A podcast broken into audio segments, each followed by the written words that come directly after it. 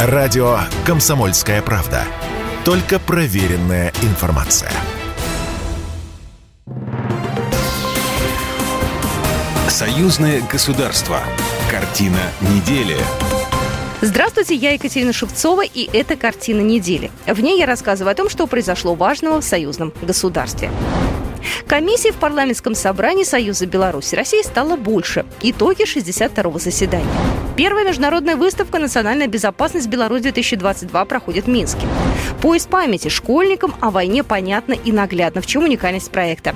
О главных событиях в союзном государстве прямо сейчас.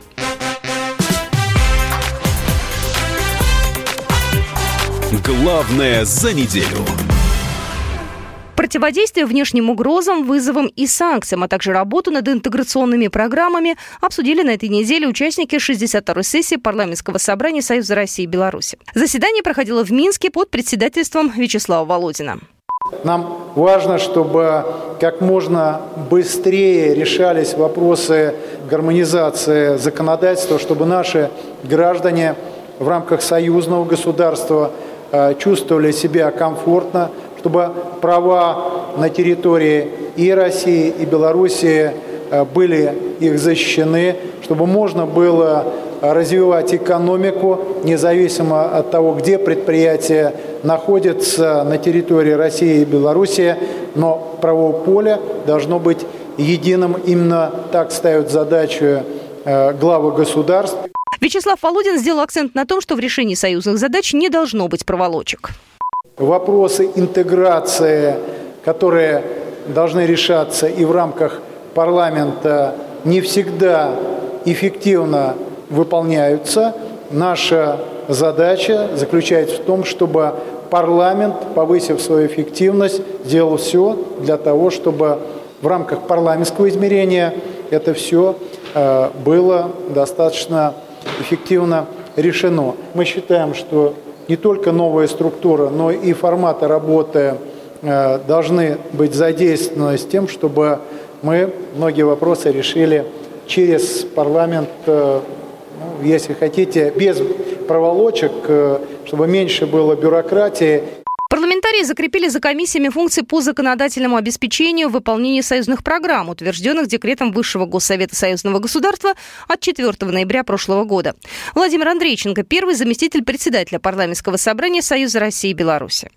Мы увеличили количество наших постоянных комиссий до 12, закрепили за ними определенное направление, по которым они должны работать вместе с правительствами, оказывать, так сказать, помощь правительству, взаимодействовать в рамках нашего э, парламентских слушаний, правительственного часа, заняться конкретной работой по реализации союзных программ. Парламентарии обсудили и приоритетные союзные программы. Программы наши, которые мы будем принимать дальше, должны работать в первую очередь по вопросам импортозамещения и ухода от экономической зависимости недружественных нам государств. Ну и третье важное направление, я считаю, что это противодействие вот той гибридной агрессии, которая э, сегодня предпринимается в отношении и Беларуси, и Российской Федерации, сохранение исторической памяти о Великой Отечественной войне. 22 июня 1941 года началась Великая Отечественная война. В России отметили День памяти и скорби. В память о погибших Владимир Путин возложил венок к могиле неизвестного солдата в Александровском саду. Затем президент России прошел к городов-героев и воинской славы и возложил букет алых гвоздей к каждой плите. Памятный свет зажгли ночью на Поклонной горе. У стен Музея Победы волонтеры установили 1418 свечей, по одной за каждый день войны. А на здании музея спроецировали видеотрансляцию. Собравшиеся почтили память погибших минуты молчания. Частицу вечного огня с Поклонной горы уже по традиции привезли в парк Музеон. О скорбной дате в этот день говорил и белорусский лидер. На сайте президента Беларуси опубликовано обращение к соотечественникам по случаю Дня всенародной памяти жертв Великой Отечественной войны и геноцида белорусского народа. В Брестской крепости 22 июня тысячи людей собрались еще до рассвета. Утро встречали в цитадели в память о тех, кто погиб в первые часы войны. Митинг «Реквием» начался ровно в 4 утра. На воду западного бога спустили венки и к монументу возложили живые цветы. Память погибших защитников почтили минуты молчания. В Музее Победы на Поклонной горе на этой неделе открылась выставка «Обыкновенный нацизм», которая рассказывает об истории этой идеологии на Украине со времен Великой Отечественной войны до наших дней. В День памяти и скорби 22 июня экспозицию посетил директор службы внешней разведки Сергей Нарышкин. 200 подлинных экспонатов из рубежного Мариуполя, Попасной, Северодонецка свидетельство настоящего геноцида в жилых кварталах этих городов, зверств и издевательств украинских ненацистов над мирными жителями. Сергей Нарышкин, председатель Российского исторического общества, Ведомства, директор службы внешней разведки Российской Федерации. В подготовке выставки «Обыкновенный нацизм» принимали участие несколько исторических музеев, членов Российского исторического общества. И вот в последнее время эта выставка пополнилась новыми экспонатами с территории Донецкой и Луганской народных республик. Дело в том, что сейчас там э, работает межмузейная группа, так же, как и 80-летий назад, сотрудники советских исторических музеев следовали за э, наступающими частями Красной Армии, чтобы э, собрать и э, оставить для потомков вот экспонаты э, тех трагических и героических событий. Сегодня Киев хочет стереть память о Второй мировой войне, исказить историческую правду, снося, например, памятники маршалу Жукову, Рокоссовскому, Ватутину. Для них герои – это те, кто воевал за фашистов. Об этом заявил помощник президента России Владимир Мединский во время телемоста «Россия-Брест». Киевский режим, как бы они ни оправдывались, что бы они ни говорили, неизбежно ассоциируется с нацистскими идеями. Даже те, кто не видел эту выставку здесь, подтверждающих артефактов Музея Победы. Потому что для киевского режима героями являются не герои Брестской крепости. Российское историческое общество и Постоянный комитет Союзного государства провели в Музее Победы круглый стол и презентацию книги 1941-44 «Беларусь-Россия. Партизанское движение в годы Великой Отечественной войны». Первое издание уже передано президентом Владимира Путина Александру Лукашенко. Это будет серия книг о героях Великой Отечественной в рамках проекта «Библиотека союзного государства». Дмитрий Мезенцев, госсекретарь Союзного государства России и Беларуси. Мы также хотим, чтобы эти книги пришли в библиотеки школ, военно-учебных заведений, вузов, техникумов, в рабочие коллективы. Чтобы это был добрый знак того, чтобы подумать о том, каким было партизанское движение в Беларуси и в России. С белорусского вокзала Москвы на этой неделе 22 июня ушел необычный поезд, поезд памяти. Совместный проект создали по инициативе глав верхних палат парламентов России и Беларуси. Только в России заявки на участие в акции отправили 800 десятиклассников. Билет на поезд получили 200 ребят из России и Беларуси, которые проявили себя в учебе и общественной жизни, победители Олимпиад и международных конкурсов. Константин Косачев, заместитель председателя Совета Федерации России.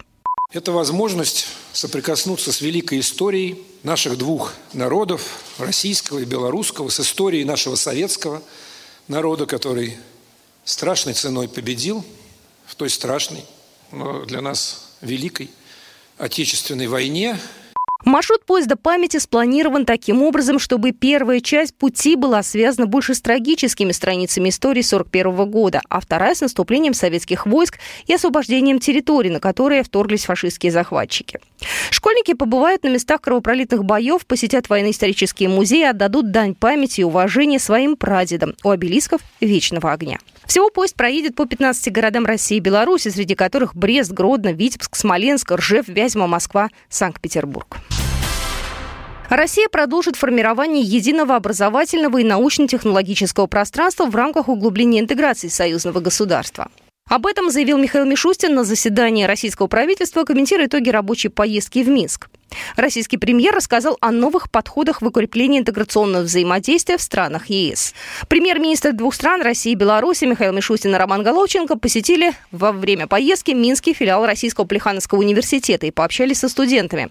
После на двусторонней встрече обсудили углубление интеграции в Евразийском экономическом союзе, решение, направленное на повышение устойчивости экономик двух стран. Особое внимание – противостояние санкциям. Роман Головченко, премьер-министр Республики Беларусь. Большим подспорьем, без сомнения, являются те самые 28 союзных программ. Э, я думаю, что их э, уже в самое ближайшее будущее э, станет больше. Мы ведем работу над этим. Они для нас, в принципе, подтверждают, что решения были приняты очень своевременно.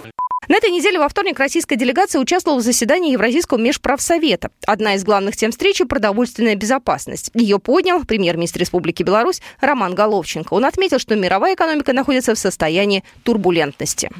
Мир входит в эпоху новой экономической рецессии. Становятся очевидными многочисленные проблемы мировые, в том числе и проблема угроза голода в ряде регионов мира. Что может быть чревато следующей волной социально-политических катаклизмов. Глава российского правительства предложил перейти на цифровые технологии, сократить издержки в торговле и сделать ее прозрачной. А еще акцентировать внимание на внутренней торговле и импортозамещении. Необходимо наращивать кооперацию в сфере импортозамещения. Речь идет о приоритетных высокотехнологичных отраслях промышленности. Мы должны снизить зависимость от зарубежных поставок, запустить собственные совместные инновационные проекты по разработке и выпуску востребованной продукции. Михаил Мишустин отметил, что предстоит использовать конкурентные преимущества всех участников Союза. Перспективными направлениями могут быть сфера вычислительных мощностей, авиастроения и фармацевтика. Вот такие события происходили в жизни союзного государства на этой неделе. С вами была Екатерина Шевцова. Программа произведена по заказу телерадиовещательной организации союзного государства. Картина недели.